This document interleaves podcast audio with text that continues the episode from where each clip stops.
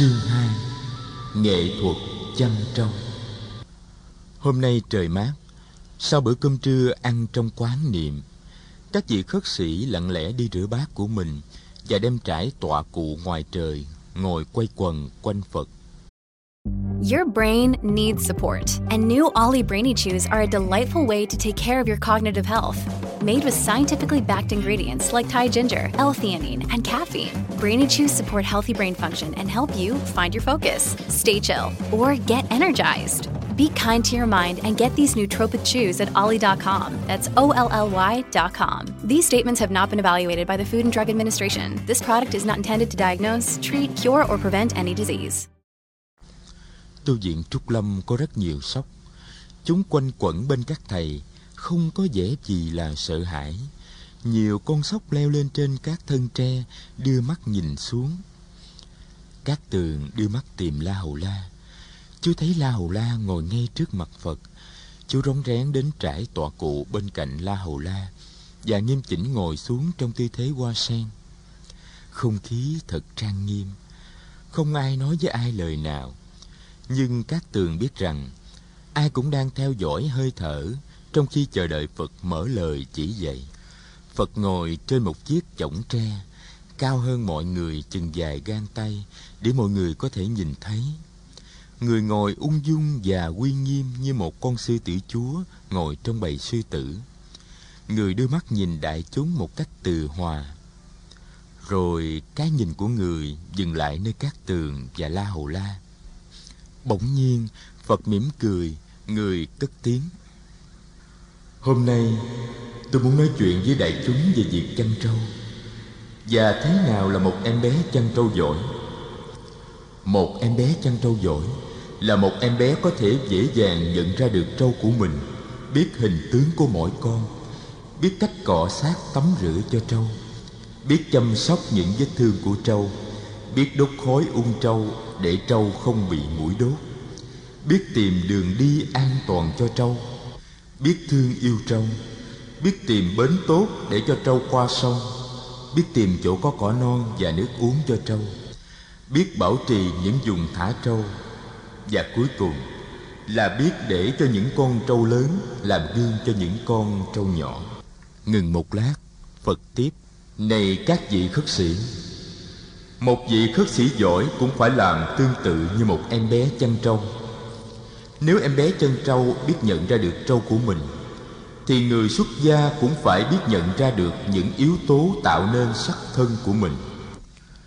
Nếu em bé chân trâu biết được hình tướng của mỗi con trâu trong đàn trâu của mình Thì người xuất gia cũng phải thấy được những hành động nào của thân, của miệng và của ý Là những hành động đáng làm và những hành động nào là những hành động không đáng làm. Nếu một em bé chăn trâu biết cách cọ sát tắm rửa cho trâu Thì người xuất gia cũng phải biết buông xả và gột rửa khỏi thân tâm những tham dục, si mê và hờn quán Trong khi Phật nói những lời trên Mắt Phật không rời các tường. Các tường có cảm tưởng rằng chú là nguồn cảm hứng của những lời mà Phật đang nói. Chú nhớ rằng Ngày xưa chú đã được ngồi bên Phật hàng giờ và Phật đã từng hỏi chuyện chú một cách tỉ mỉ về công việc chăn trâu và cắt cỏ. vốn là một vị hoàng thái tử xuất thân, làm sao Phật có thể biết rõ như thế về nghề chăn trâu nếu như chính chú đã không kể hết những chuyện đó cho người nghe? Phật vẫn nói, tiếng người vừa rõ vừa trong. Tuy người chỉ nói giọng bình thường, tiếng của người vẫn vọng ra rành mạch từng âm. Không ai là không nghe thấy. Nếu em bé chăn trâu biết chăm sóc các vết thương của trâu, thì người xuất gia cũng phải biết hộ trì sáu căn của mình là mắt, tai, mũi, lưỡi, thân và ý. Để cho sáu đối tượng, tức là sáu trần, không thể lung lạc được mình. Nếu em bé chăn trâu biết cách đốt khói ung trâu để trâu khỏi bị mũi đốt thì người xuất gia cũng phải đem đạo lý giải thoát để dạy cho những người xung quanh, để họ tránh được những khổ đau dằn vặt trong thân tâm họ. Nếu em bé chăn trâu biết tìm đường đi an toàn cho trâu, thì người xuất gia cũng phải biết tránh những con đường đưa tới danh lợi, sắc dục, quán rượu và hí trường. Nếu em bé chăn trâu biết thương yêu trâu thì người xuất gia cũng phải biết quý trọng những niềm an vui do thiền tập đưa tới. Nếu em bé chăn trâu biết tìm bến tốt cho trâu qua sông, thì người xuất gia cũng phải biết nương vào diệu lý bốn sự thật để biết bến, biết bờ. Nếu em bé chăn trâu biết tìm chỗ có cỏ non và nước uống cho trâu, thì người xuất gia cũng phải biết rằng bốn lãnh vực quán niệm là mảnh đất tốt nhất để làm phát sinh giải thoát. Nếu em bé chăn trâu biết bảo trì những vùng thả trâu, không tàn hại phá phách môi trường nuôi trâu, thì người xuất gia cũng phải cẩn thận và dè dặt trong việc tiếp xúc với quần chúng và thu nhận của cúng dường. Nếu em bé chăn trâu biết dùng những con trâu lớn làm gương cho những con trâu nhỏ, thì người xuất gia cũng phải biết nương vào đức hạnh và kinh nghiệm của các bậc thầy đi trước. Một vị khất sĩ biết làm đúng theo 11 điều vừa nói, thì có thể đạt đến quả vị La Hán trong vòng 6 năm tu học.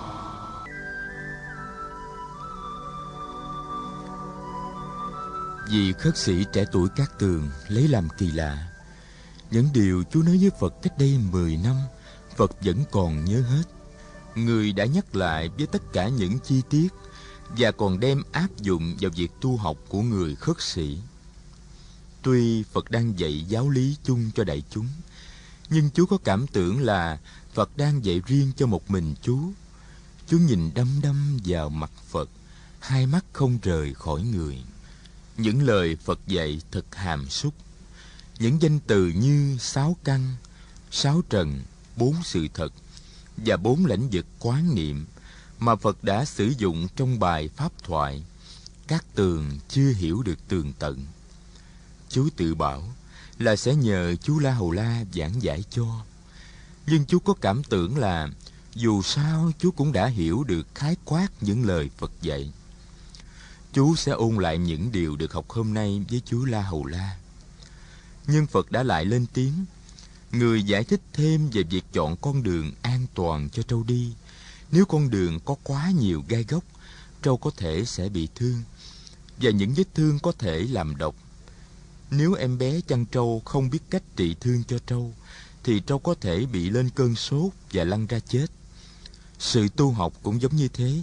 Không tìm chánh đạo mà đi, thì sẽ bị thương tích trong thân thể và tâm hồn.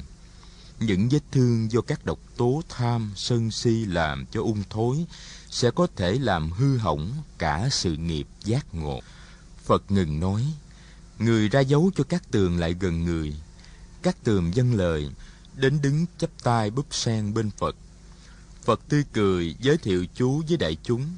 Người nói, Mười năm trước, tôi đã được gặp chú Cát Tường trong rừng gai da trước ngày thành đạo. Chính chú Cát Tường đã cho tôi những nắm cỏ cu sa để trải làm tọa cụ mà ngồi với cội cây bồ đề. Hồi đó chú mới 11 tuổi. Những điều mà tôi biết về nghệ thuật chăn trâu là do chú dạy cho tôi hồi đó. Look, Bumble knows you're exhausted by dating. All the must not take yourself too seriously and 6 1 since that matters. And what do I even say other than hey?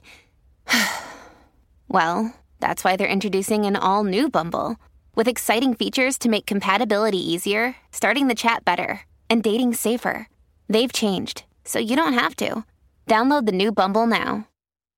Tôi biết Cát Tường đã là một em bé chăn trâu giỏi Và tôi tin tưởng rằng vị khất sĩ Cát Tường hôm nay Cũng sẽ là một vị khất sĩ giỏi trong ngày mai Mọi con mắt đổ dồn về phía Cát Tường Chú biết là hai tay và hai má chú đang đỏ bừng Mọi người chắp tay búp sen để chào chú Chú cúi đầu chắp tay đáp lễ Phật kết thúc buổi pháp thoại bằng cách yêu cầu chú La Hầu La lặp lại những phép quán niệm hơi thở. Chú La Hầu La đứng dậy chắp tay. Chú đọc rành mạch từng phép, giọng chú sang sảng như tiếng chuông đồng. Đọc xong, chú lại chắp tay cung kính xá đại chúng. Phật đứng dậy, người trở về am tranh, đại chúng giải tán. Mọi người thu xếp tọa cụ và trở về vị trí của mình.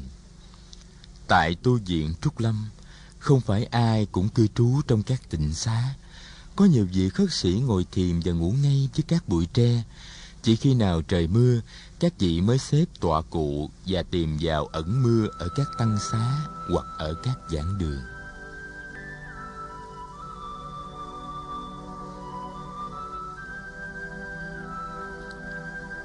Cát Tường được thầy Xá Lợi Phất cho phép ở chung một liêu với chú La Hầu La. Năm nay chú La Hầu La đã chững chạc rồi, nên không còn phải ngủ chung một liêu với thầy Y Chí Sư như những năm còn bé. Cát Tường rất sung sướng được thân cận với chú La Hầu La. Chú thầm cảm ơn vị Y Chí Sư. Thầy Xá Lợi Phất hiểu chú không kém gì Phật. Hèn gì ai cũng nói thầy là học trò lớn của người Chiều nay, sau giờ thiền tọa, các tường tập đi kinh hành một mình. Chú chọn một con đường vắng trong tu viện để khỏi phải gặp nhiều người. Trong lúc kinh hành, chú không được nhất tâm cho lắm, bởi vì chú đã bắt đầu cảm thấy nhớ nhà và nhớ các em. Hình bóng con đường làng dẫn ra bờ sông hiện rõ trong trí. Hình bóng của bé Hima đang cúi mặt xuống gần như khóc. Hình bóng của thằng Trupa một mình chăm sóc đàn trâu đông đảo của ông Rampun. Chú cố xua đuổi những hình ảnh ấy đi để chú tâm vào bước chân và hơi thở.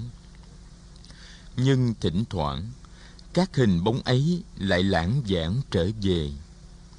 Chú hơi giận chú là đã không hết lòng tu học, đã không xứng đáng với lòng tin cậy của Phật. Chú định bụng, sau giờ thiền hành, sẽ đi tìm chú La Hầu La để hỏi thêm về phương pháp nhiếp tâm. Giả lại, còn mấy điều Phật dạy hồi trưa mà chú chưa ghi nhận được kỹ càng. La Hầu La chắc chắn là có thể giúp chú. Nghĩ đến La Hầu La, chú thấy vững tâm hơn.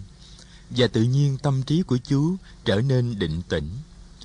Giờ đây, chú đã có thể tập trung được tâm ý vào hơi thở và bước chân một cách dễ dàng hơn trong việc thực tập thiền hạnh. Các tường chưa kịp đi tìm La Hầu La, thì La Hầu La tìm đến chú. La Hầu La kéo chú xuống ngồi bên một gốc tre. Hồi xế trưa tôi có gặp thầy Ananda. Thầy đã được nghe Phật giới thiệu về chú và thầy rất muốn gặp chú để được nghe chú kể chuyện ngày xưa. À, cái chuyện hồi còn bé và chú đã được gặp Phật như thế nào đó. Thầy Ananda là ai vậy hả chú? Thầy là một vị dương tử dòng họ Thích Ca và là em chú bác của Phật. Thầy xuất gia đã bảy năm nay. Thầy học giỏi lắm và rất được Phật thương. Thầy thường để tâm săn sóc đến sức khỏe của Phật. Chú biết không, thầy mời anh em mình chiều mai đến thảo am của thầy đàm đạo. Tôi cũng rất muốn được nghe chú kể chuyện Phật hồi người còn tu ở rừng gây gia. Ủa, Phật chưa kể cho chú nghe sao? Có chứ, nhưng người chỉ kể sơ lược thôi. Tôi tin chắc là chú có rất nhiều chuyện hay để kể lại. Chuyện thì cũng không có gì nhiều đâu, nhưng nhớ được điều gì tôi sẽ kể lại điều ấy. À, à thầy Ananda có dễ thương không? Tôi à, thấy ngại quá. Dễ thương lắm và hiền lắm. Tôi đã có nói sơ lược về chú và về gia đình chú cho thầy ấy nghe. Thầy ấy tỏ vẻ ưa thích lắm. Thôi hả, Chúng ta sẽ gặp nhau lại vào ngày mai, vào giờ đi khất thực. Tôi phải đi giặt y cho kịp khô. La Hậu La đứng dậy, các tường kéo áo bạn. Chú ngồi chơi thêm chút nữa đi, tôi có mấy điều muốn hỏi chú. Hồi sáng Phật dạy rất rõ về 11 điều mà một vị khất sĩ cần phải làm theo. Tôi... tôi đã không ghi nhớ hết đủ 11 điều. Vậy nhờ chú chỉ bảo lại cho tôi. Hồi chiều tôi cũng có nhẩm lại 11 điều ấy, nhưng mà tôi cũng chỉ nhớ được có 9 điều thôi. À tôi tính vậy nha, ngày mai gặp thầy Ananda, chúng ta sẽ nhờ thầy ấy nhắc lại. Có chắc là thầy Ananda nhớ được hết không? Chắc chứ, ai chứ thầy Ananda thì 111 điều thầy cũng nhớ, chứ đừng nói chi 11 điều. Chú mới tới thành ra không biết thầy Ananda đó thôi. Thầy có một trí nhớ kinh khiếp lắm. Ở đây không người nào là không phục. Những điều mà Phật nói, thầy ấy có thể trùng tuyên lại danh sách không sót một chi tiết nào. Ai cũng xưng tụng thầy là đệ nhất đa văn đó. Hễ ai quên một điều gì mà Phật đã dạy, thì người ấy lại tìm đến thầy A Nan Đà. Ở đây lâu đi, rồi chú sẽ biết. Lâu lâu đại chúng lại tổ chức một buổi học ôn và mời thầy A Nan Đà trùng tuyên lại những bài dạy căn bản của Phật. À, Vậy thì chúng ta may mắn quá. Chúng ta đợi đến chiều mai vậy. À, mà quên, ờ, tôi lại định hỏi chú, làm thế nào để nhiếp tâm trong khi đi kinh hành? Chú muốn nói là trong khi đi kinh hành chú cứ nghĩ đến những chuyện khác phải không? À, hẳn là chú nhớ tới các em chú ở nhà. Cát tường nắm tay bạn. Sao chú thông minh quá à? Quả thật tôi có nghĩ đến các em ở nhà. Chiều hôm nay sao tôi thấy nhớ nhà quá à? Tôi rất hối hận là đã không nhất tâm với việc tu học. Tôi cảm thấy xấu hổ với Phật và xấu hổ với chú lắm. La Hầu La cười. chú đừng cảm thấy xấu hổ. Hồi tôi mới đi theo Phật, tôi cũng nhớ mẹ, nhớ ông nội và nhớ bà dì của tôi lắm. Có nhiều đêm á, tôi nằm úp vật vào vách và khóc một mình. Tôi biết mẹ tôi, ông nội và bà dì của tôi cũng nhớ tôi lắm. Nhưng mà không sao đâu. Lâu ngày thì quen đi à. La Hầu La cùng kéo Cát Tường đứng dậy. Chú ôm ngang hông Cát Tường một cách thân ái. Các em của chú dễ thương lắm. Chú nhớ nhà là phải. Nhưng rồi chú cũng sẽ quen đi như tôi thôi. Ở đây chúng ta có nhiều chuyện phải làm lắm. Phải tu và phải học. Có dịp tôi sẽ kể chuyện mẹ tôi, ông nội tôi và bà dì của tôi cho chú nghe. Ờ, à, mà chú có muốn nghe không? Cát tường nắm chặt bàn tay của La Hầu La trong hai bàn tay mình. Chú gật đầu. Hai bạn chia tay. La Hầu La đi giặt y. Cát tường đi tìm chổi quét lá tre xung quanh các tịnh xá và gom lá tre lại từng đống.